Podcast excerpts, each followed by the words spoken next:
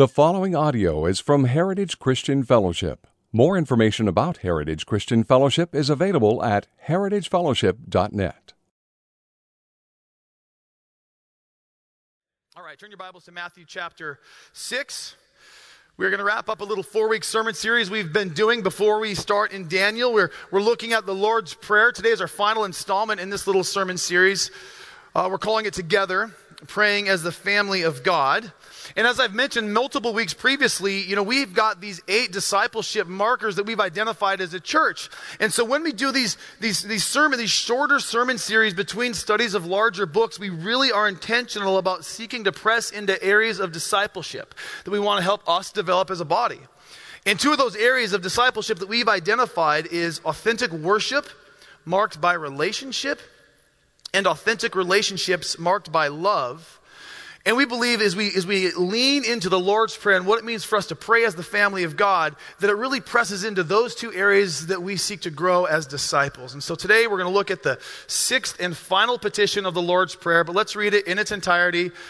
Embedded in the center of the Sermon on the Mount, we pick up in Matthew chapter 9 as Jesus taught his disciples to pray. Or Matthew chapter 6, verse 9. Pray then like this, Jesus says. Our Father in heaven, hallowed be your name. Your kingdom come, your will be done on earth as it is in heaven. Give us this day our daily bread and forgive us our debts as we also have forgiven our debtors. And lead us not into temptation, but deliver us from evil. Amen. As we've said in previous weeks, this is a pattern of prayer given to us by Jesus, and it begins as we, as the, the family of God, cry out to our Father in heaven. It's a communal prayer because we cry out to our Father. And we've noted in previous weeks the, the plural language in this prayer. This was a prayer for a community. It's meant to be prayed together. That's why we're calling the series Together Praying as the Family of God. And over the last three weeks, we've looked at prayers of adoration, prayers of surrender. Last week, if you were here, Pastor Jeremy walked us through verses 11 and 12.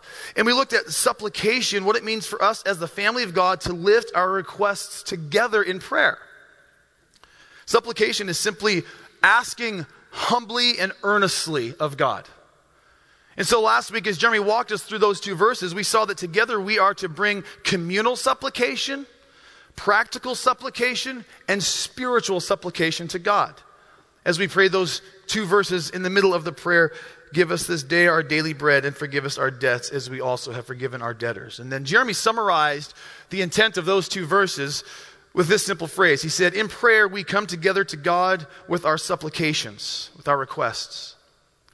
He is the supplier of physical and spiritual resources to human needs. He gives to us so that we can give to others. And then today we get a wrap up. We're looking at verse 13 today, and we're going to look at what it means for us to intercede, what it means for us together to care for one another in prayer. That's why I'm calling my sermon today Intercession, Caring for One Another Together in Prayer. Would you pray with me as I ask God to meet us in this place? Oh, Father, as we come before you this morning, Lord, you know uh, the journeys each one of us has traveled to this point in time in our lives. You know the, the, the thoughts of our heart and mind that are occupying us this morning. God, we pray that we can bring those to you in a very honest way and that right here, right now, that your Holy Spirit would be at work, giving us understanding and bringing conviction and opening our eyes and softening our hearts and loosening up our ears that we could hear the truth contained in this prayer that you gave us, Jesus, on the Sermon on the Mount. May we hear and understand and grow and respond in obedience to the truths we sit under today. We, we pray these things in Jesus' name. Amen. Uh, when I was in college, I had this old uh, college track coach. His name was Raleigh Greeno. He was 65 when I first started training uh, in my freshman year of college. He was a World War II veteran. He had no cartilage left in his knees. He said inappropriate things every five minutes. He just was this old guy who didn't care what people thought. A legendary coach.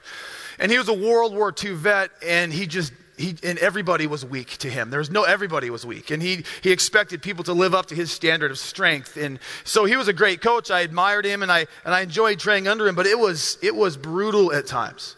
I was a sprinter, and so we had uh, outside our stadium, we had these hills. And so he would send us as sprinters out to these hills, and he would say, okay, start running hills. It's got about a 200 meter, like a little curve. You're going to go 100%, pull the trigger, and you're going to run intervals, uh, four minutes rest between. Uh, and you can stop when the first person pukes. And that was common. That was common. And I'm thinking, maybe I should eat sandwiches before or drink some milk so I puke first so I don't have to keep running. But you'd run until you puke. That, just, that was the mindset. And then for our distance runners, he would, I mean, we were in North Dakota. You, you ever been to North Dakota? It's like a thousand degrees below zero. It's miserable. It's a horrible place to be. And these guys would be training in the wintertime, and it would be literally like 27 below zero and 64 below zero with wind chill. And he would send them outside to run. And I'm like, like, that, isn't that dangerous? Like, that can't be right. And his famous saying was, there's no such thing as cold weather, only soft people. That was what he would say. And so that was Raleigh. And, and he was a legendary coach, very, very successful. Um, but I remember going through all that, whether it was running in the cold weather or, or running till I vomited, or just dealing with his tough love, uh, sort of World War II veteran style. And I would think to myself, on one level, is this even legal? Like, can even do this legally? But then I would think, you know, because on a physical level, uh, I was getting tore down. Um, and I think, you know, now that I look back on, it, I know what he was doing. He was tearing down muscle fibers so they would build back stronger, so that I'd be bigger and faster and a stronger athlete. But more so on an emotional level, we were learning to endure. We were learning to have mental toughness, to have resolve. But I got to tell you, there were days in the five years I, I ran for Raleigh that I wanted to quit, many days. Days that I wanted to give up, days that I thought my coach was potentially just a sadist uh, and that he wasn't for me, and that he was actually, in fact, against me. Otherwise, why would he put so much suffering into my life? Have you ever thought about that when it comes to your relationship with God? Has there ever been a season in your life where you've asked, maybe to God, or maybe to yourself, or maybe to someone in the room with you, God, are you really for me? Because today it doesn't feel like you're really for me, it feels like you're against me as I endure utter exhaustion, as I endure a long, eternal winter in my soul.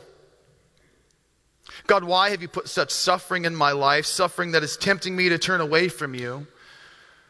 In fact, the kind of temptation that we just prayed in the Lord's Prayer that He would lead us out of.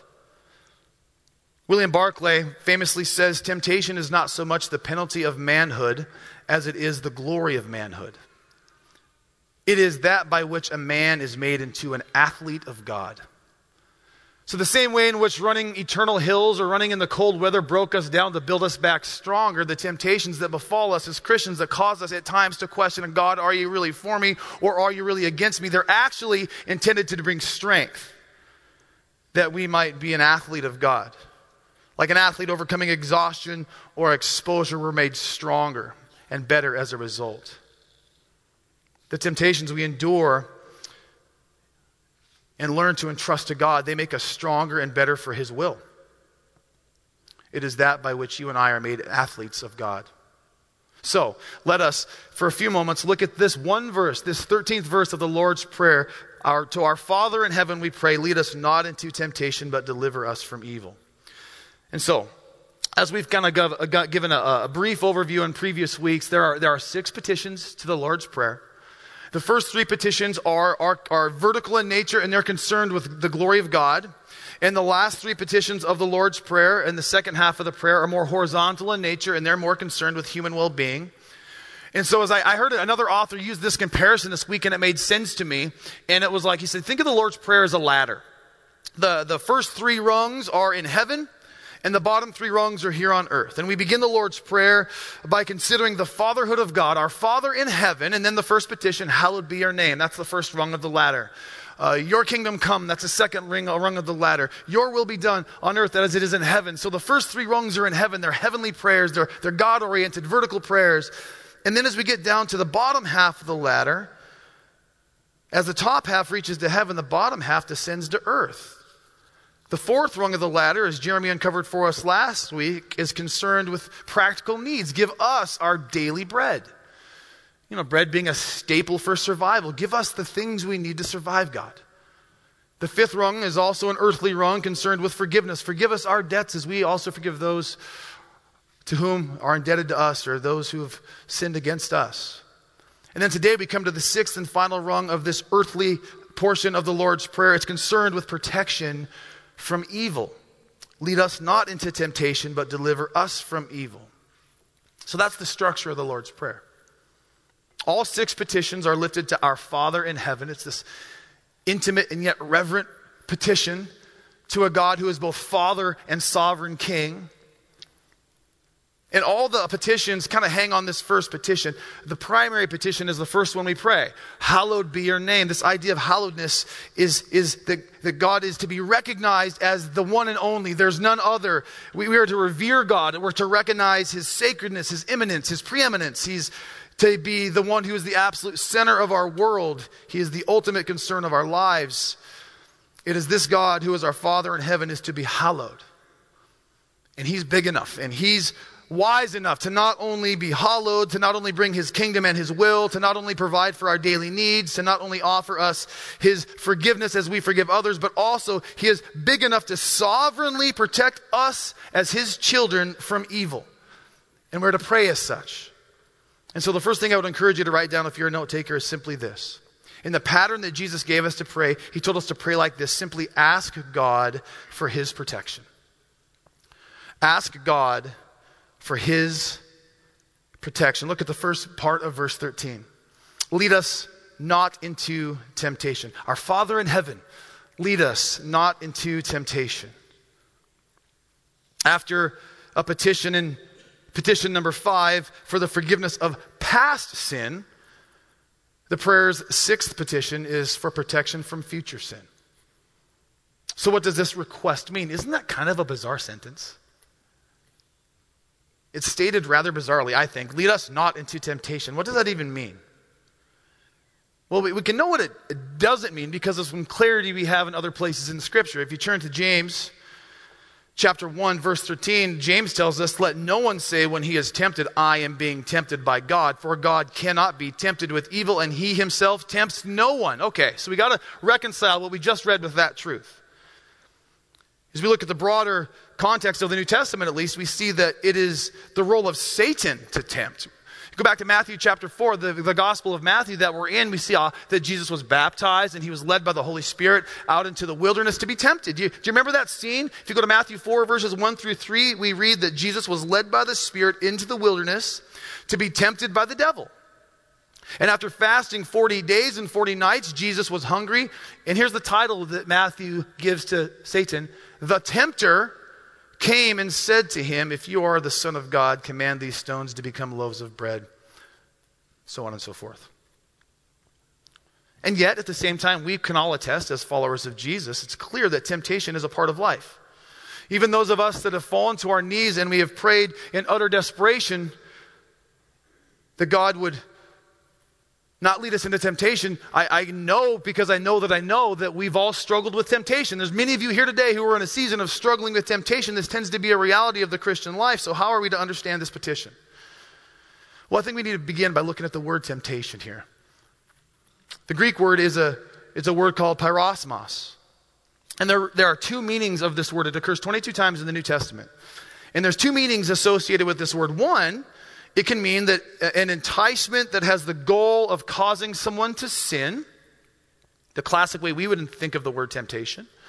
Or the other way this word is often used in the New Testament is it can refer to a test or a trial of the validity of one's faith. It has both meanings. In fact, one scholar says that 21 of the 22 times this word occurs in the New Testament, it, ter- it refers to the latter, this testing of faith, and not this enticement to sin. So I think about automakers who create safety features in their cars, airbags and seat belts and crumple factors. And, and what do they do is before they release these cars out into the market, they do test after test after test to see if the safety features work, to see if it's going to last in the real world encounter with violence and collision. They, they test, test, test to see if it's effective when it's out on, on the road. This is the idea here behind temptation as testing. I, I've been using the phrase in my thought life as I've been studying this text, especially in, as it pertains to the Lord's Prayer here, is that I think of it as, as testing temptation. It's a, I wrote the words testing temptation in the margin of my Bible. I like how Kent Hughes paraphrases this, this, this, sixth petition. Here's, here's what he says in his commentary. He said, in light of that, testing temptation idea, thus the meaning of lead us not into temptation is simply do not allow us to come under the sway of temptation that will overpower us and thus cause us to sin. That's the intent, that's more of the heartbeat behind this request or this petition. And as you and I attest to, testing temptations are a part of the life of the disciple, the regular part of the life of the disciple. One commentator, R.T. France, he says, it relates rather to the testing experiences which are the normal lot of disciples who try to live accordingly to the principles of the kingdom of God in a world which does not share those values. So when you're an alien or a sojourner like Daniel and his buddies in Babylon, when you're, when you're the core values that guide the way you live your life, you're living in allegiance to King Jesus in earthly kingdoms, there's a collision course at play. And there's going to be temptations that want to force you and pound you into living a way that's according to the world's kingdom and not to the kingdom of God. And R.T. France's point is this, this is the life of every believer. These are the temptations we're going to face daily as followers of Jesus. In the opening to the Sermon on the Mount, Jesus said, Blessed are you when others revile you and persecute you and utter all kinds of evil against you falsely on my account. He said, Rejoice and be glad when this happens to you, for your reward is great in heaven for so they persecuted the prophets who were before you. And then, as Jesus was in the Garden of Gethsemane at the end of Matthew's gospel, he told his disciples, Watch and pray that you may not enter into temptation. The spirit is indeed willing, but the flesh is weak. This is a part of our life. So, listen when you allow the testing that's inevitably going to come into your life, when you allow the testing to convince you that God is not with you or for you, that's when testing gives way to the kinds of temptation that cause us to sin. I'm going to say that again because I think it's important that we hear that.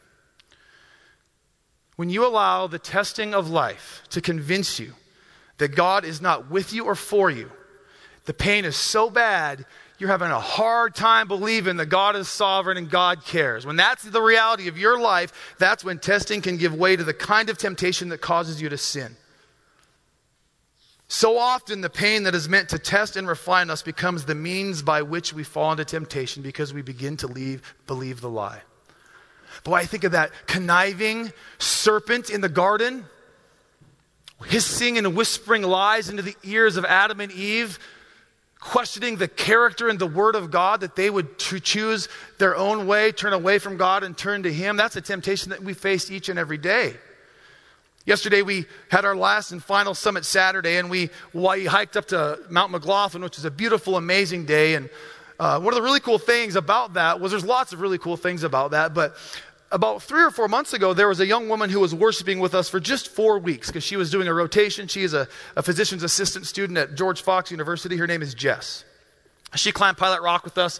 She's only here for four weeks, but it just so happened to land on a summit Saturday, and she enjoyed the time. She's an outdoors person. And so then, fast forward three months, I'm halfway at McLaughlin, and I see Jess. I'm like, oh my gosh, hi. I knew she moved away. She's like, yeah, I got the email that you guys were climbing, so I thought I'd come out here and see if I could find you guys and maybe climb with you. And it was great. And she loves Jesus. And we get to the top of the mountain, and uh, uh, Teresa was with us, Teresa Jordan, and we sang uh, How Great Thou Art as a team up there, and we prayed together. And, and, and this young lady, Jess, was there. And I was thinking, you know, I'll probably never see this girl again because she's going to move back to Arizona, going to get into her career. I'll, I'll, probably never see her again. So, kind of tongue in cheek, but kind of serious. I leaned over and as we're getting ready to head off the mountain, and I said, Hey, Jess, I'm never going to see you again as long as I live. Uh, what's the one thing you want me to know? And she's like, um, God is in control. I said, That's really good. That's wise. And I said, Okay, there's one thing I want you to know. And it's something I've been thinking about for a lot of years. About two years ago, someone asked on social media, What's the one thing you would tell your uh, teenage yourself that, you, that, that you've learned in, in age. And it's been this. I've thought about this a hundred times. But, and here's what I said I said, Jess, here's the one thing I want you to know pain is not the enemy. I think so often in life when we are suffering or when we're hurting or when things aren't going the way we feel they should go and we are in pain, we just assume it's the enemy and we sprint to comfort seeking, whatever that may look like, and we fail to miss what God has for us in the midst of the suffering. In so much of the Christian life, our character, our sanctification, our formation as followers of Jesus is the crucible of that is pain. I was just talk, talking with my mom about this last week. My mom's cancer has progressed to stage four. She's got new tumors in her adrenal glands, and they're no longer going to do surgery. They're going to do one more round of, of oral and, or oral chemo, but really they've just said, Sherry, prepare for death. And I'm talking to my mom last week about that, and I'm just and one of the things she said to me, which blew my mind, is that one of the final things she said to me on the phone the other day was, Paul, I just want God to be glorified in my cancer. And it's like, you know, guys, you, we all have families, right? We all have relationships with our parents.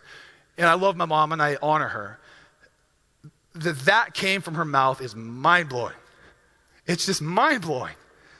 And I'm thinking about, and I was texting her afterwards, and I'm like, Mom, I said, I just love the way you're glorifying God in this. I was like, what God has done in your life through the crucible of cancer is unbelievable. And so pain is not the enemy. And the temptation is when we're in pain is to believe that God is not for us and that he's abandoned us. That is not true.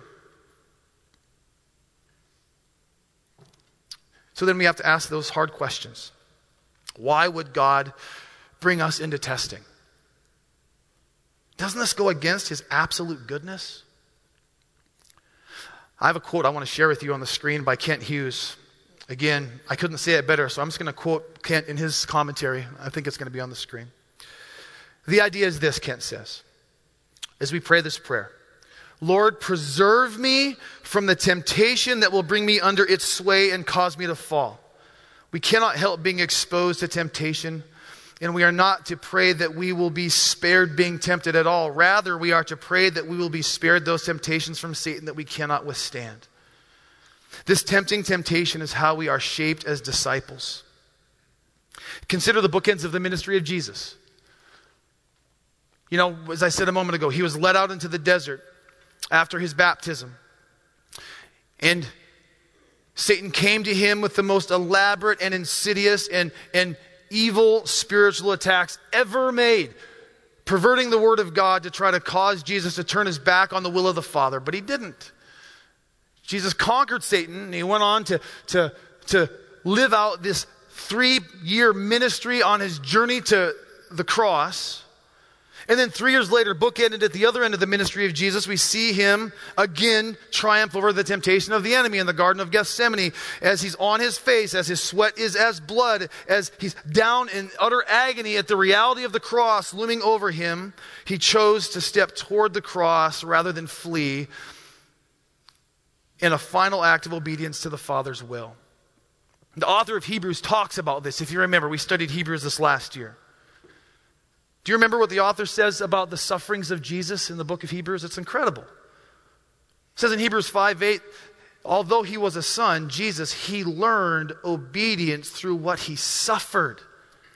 And he's perfect. He's God in, in the flesh, and he learned obedience through the crucible of suffering. It says elsewhere that he is the founder of salvation and he was made perfect through suffering. So, if the testing temptation helped to shape the life and ministry of Jesus, who was perfect, how much more are the testing temptations in our life needed as we seek to be sanctified and shaped and molded into the image of Jesus? And Scripture is full of this truth and this reality. Parents, you know this. I remember this. I remember this moment as a parent praying over my kids. You tiptoe in their bedrooms at night and you're praying for their future spouses and you're praying for their health and you're praying for everything you can think of. And you're praying, God, protect my kids, God, protect my kids, God, protect my kids, God, protect my kids. And then you start to read the scriptures and you read where we're to count it all joy when we meet trials of various kinds, James 1. For you know that the testing of your faith produces steadfastness. Steadfastness has its full effect that you may be perfect and complete and lacking nothing. And you realize that this true, like, we are shaped and formed and molded into the image of Christ through affliction and through sufferings and through testings, adversities, as some translations say of James 1. And it's like when you, when you start to realize that truth, that it's actually going to be through seasons of difficulty that God's going to shape your kids more into his image, it's actually, you kind of get in God's way when you're obsessed with the safety and protection of your kids. I know there's lots of nuance to that conversation. I don't mean to speak in massive generalities, but the truth is, like, when you pray over, when I, I learned to start praying over my kids, God, my kids are going to suffer. And I know they're going to suffer, and I know they're going to have really difficult seasons. God, I pray that when those seasons come into their lives, they would learn to look to you, to run to you, to trust in you, and your sanctifying chisel at work in their lives would be deeply at work in the midst of their afflictions. I think of what Paul writes in Romans 5. Not only that, but we rejoice in our sufferings knowing that suffering produces endurance, and endurance produces character, and character produces hope, and hope does not put us to shame because God's love has been poured into our hearts through the Holy Spirit who has given who has been given to us. So think about that. According to James 1, the various trials of your life, God has used that to shape and form within you the image of Christ by the testing of your faith and the steadfastness that you've encouraged, that you've encountered. God has used that to develop you through struggle. According to Romans 5, the suffering you've endured has brought godliness and wisdom. You are shaped and formed into the image of Christ by the endurance God produces in you through suffering, by which God's character is formed in you. Man, it's easier to preach, a lot harder to live. I had a friend in town this weekend who came out for the, the climb of McLaughlin, a friend from the very first church I pastored. And, and uh, his name is Scott. I dropped him off at the airport this morning at 4 a.m. this morning. Come on, Medford. Can we do something about that, please? 4 a.m., I dropped Scott off at the airport. But I got to spend a whole weekend with him, and I knew Scott's story. I was his pastor many, many years ago. And I, he just kind of retold his story, and it was just so good to re, be reminded of, of, God's faithfulness through the testimony of my friend. And he tells of being a, a drug addict and an alcoholic, having three DUIs, facing prison time, and going to rehab in December of 1999 in his mid 30s, trying to figure out what life was going to be about. Was this going to be his lot in life? Was he just going to use and drink himself to death or to prison? And as he's in rehab for like the first day, uh, an acquaintance of his that he kind of knew, he gets word that she was in a horrible car accident. And all three of her children were killed 8, 11, and 14 in the car accident. And so my friend Scott finishes his, his rehab, kind of encounters God for the first real time through rehab. He gets out and he's in the community um, several months later, and he bumps into this acquaintance of his who's, who's, who had lost three of her children in one tragic car accident on December 23rd, 1999. And they fall in love, and they get married. My first encounter with them was in 2004. I did not know Scott and Denny. They'd been married for about four years at this point, and I was a young pastor in my late 20s. And uh, the first funeral I ever had to officiate had come across my docket. It was a young girl who I knew who was killed in a car accident, for 11 years old. And I remember the next day driving her parents to the funeral home to pick out a tiny casket and plan the most horrific thing you can imagine. And I remember pulling up and I saw this woman who I didn't recognize standing in front of the funeral home.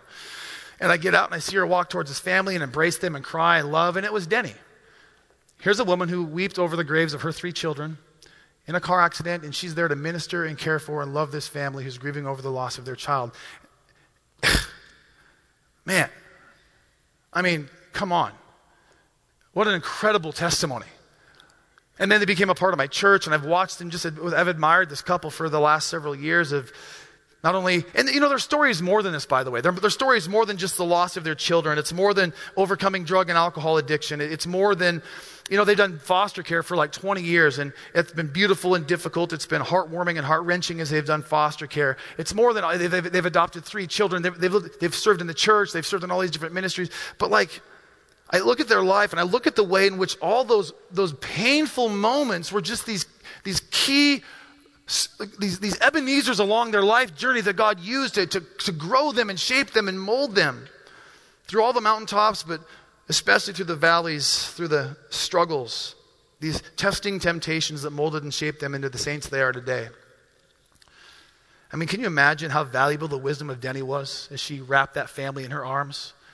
24 hours after the loss of their child. Can you imagine the wisdom, the, the, the, deep well that was, that was dug through tears and lament that she could draw from as she stood in front of this family and ministered Christ to them in the midst of their worst moment? How, how profound that is? And I think of my friend Scott in the years he's counseled young addicts trying to find recovery in the deep well of, of, of relapse and DUI and jail and breaking the hearts of the people he loved, but finding recovery, finding Jesus, finding a new life, the deep well from which he can draw when he sits across from someone who's trying to get clean. Can you imagine that? Now think about your sufferings. Think about those most painful moments in your life that you've encountered or maybe you're in the middle of today. Can you imagine the valuable wisdom that you might have to share with others that God has shaped and formed in you through your darkest days? As you know, a couple weeks ago, several about maybe four weeks ago, we started talking about the idea of trying to facilitate biblical mentorship, life on life discipleship at Heritage. And, and, and, there's a small group at Heritage that's really been doing a lot of work in trying to just create like a, a, a, a platform or a means by which lives can invest in lives and, and, biblical mentorship can be happening and, and life on life discipleship can happen as an organic outflow of the body here at Heritage. We really believe that's important for our church. And so last week, Pastor Jeremy kind of unrolled some of the, the logistics of how that looks. And there's these different there's you can go to our app and you can and you can uh, you, you, can apply to be a mentor and but it's like i just i think sometimes we kind of miss the forest of the trees when we start talking about the mechanism of how we do this i just want to, i want to just share with you i'm going to paraphrase just what jacob told me or told Jeremy and shared with me this week about why. Like, think about your life story. Think about, think about the, the, the, the, as you journey down the trail of life, as you're gaining understanding of that journey through all the different turns and, and speed bumps and difficulties of life, think about the wisdom you've attained and think about the path that you're forging that others could benefit from. Here's what Jacob says He said, What does it mean to be a mentor?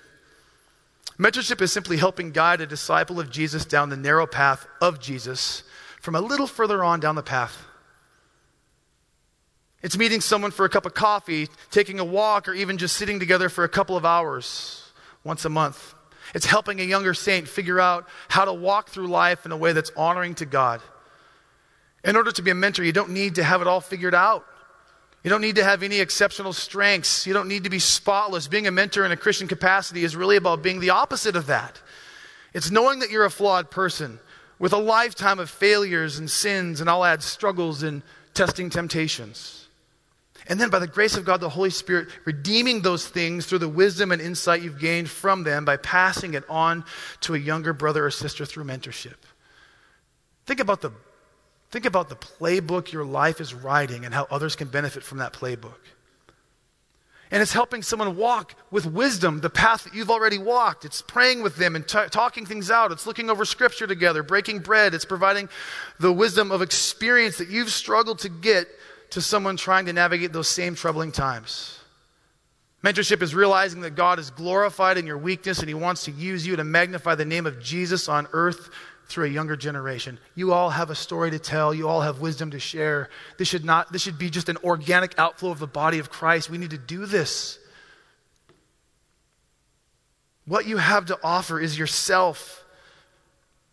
You have not been molded and you have been molded rather by the Spirit for such a time as this. And so we're asking our church, we're asking each one of us to consider what it would look like for you to, to step into a role where you say, you know what, actually, I'm going to give five hours of my month away to walk alongside someone that they might have a traveling companion in this journey. Jacob, are you in here right now?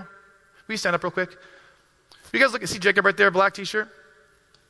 So there's, there's, we have an app and there's a way for you to kind of, there's like eight questions you have to ask. It's not a complex process. We just want to know, yeah, I'm willing to give of myself. I'm willing to invest in the life of another believer. Jacob is going to be in the lobby after service dashingly handsome gentleman in a black t-shirt. So find Jacob sincerely. Like honestly, if there was any ping in your spirit just now, like, you know what, I can do that. I'm retired. I got space. Don't don't bury that. Please. If you're if you're a techie, you can go to the app and figure it out yourself. If you just want to have questions, just talk with Jacob. We just really believe as we want to become the family of God, this is so vitally important for us to be a body that ministers to one another. Amen? All right. So when we, when we pray, lead us not into temptation, we are not so much asking that we will be delivered from all testing temptations because we know that, that conforming to the image of God, part of that is journeying through these seasons of testing. And so when we pray this prayer, lead us not into temptation, we're asking God to deliver us from overpowering temptations. It's a prayer that is aware of our own weaknesses. And so in humility, we ask God for his deliverance. It's with humble and dependent hearts that we pray, lead us not into temptation. I think of Peter that night gathered around the, the Last Supper, the, the Passover meal with Jesus, and as he looks at all of his, his peers, he's like, I don't know about those fellas, Jesus, but I can tell you one thing about me. Uh, I'm the real deal, and I will never flee you, and I will never fail you. You can count on that. Lots of confidence in his own self will only to find out just a few hours later that he did both things. He both failed and fled Jesus. But thank God for the grace and forgiveness that he extended to Peter and forgiving him and reinstating him. And uh, as we, we preached through Mark like two years ago, and, and you know, Mark, very, very, very, very likely it was Peter uh, speaking to Mark. Mark was, was, was, was, as the scribe, was writing down the gospel through the eyes and the experience of, of the apostle peter and when you read the, the gospel of mark it's, it stands out among the other gospels in the way in which it there's not a single word in there that's flattering of peter not a single word in the way in which God humbled Peter through his failures and the grace he then received, he realized it is all about Jesus. It's awesome. Thank God for his grace. Peter learned the hard way to pray to the Father, lead me not into temptation, but deliver me from evil. Now, may you and me, may we as the body of Christ here at Heritage Christian Fellowship, may we learn to humbly pray together to our gracious Heavenly Father, lead us not into temptation. May we say, Lord, preserve us from temptation that will bring us under its sway and cause us to fall. Do not allow us to come under the sway of temptation that will overpower us or cause us to sin. And so we pray, Father, may the testing temptations you allow into our lives, may it serve to grow and mold and shape us into the image of your Son for your glory. And quickly, very quickly, the second point today of the sermon is ask God for his rescue. As in the pattern of prayer that Jesus gave us to pray, we ask God for his rescue. And in the, the, the text here is lead us not into temptation, but deliver us from evil. That word evil is, is a, a, proper understanding of that. A better understanding of that is evil one. Many temptations actually say, deliver us from the evil one. And, and this is talking about evil personified. It's speaking about Satan. It's not some kind of impersonal, you know, force. It's not, it's not some sort of Eastern mysticism idea of, of, of bad karma. This is the real enemy of God.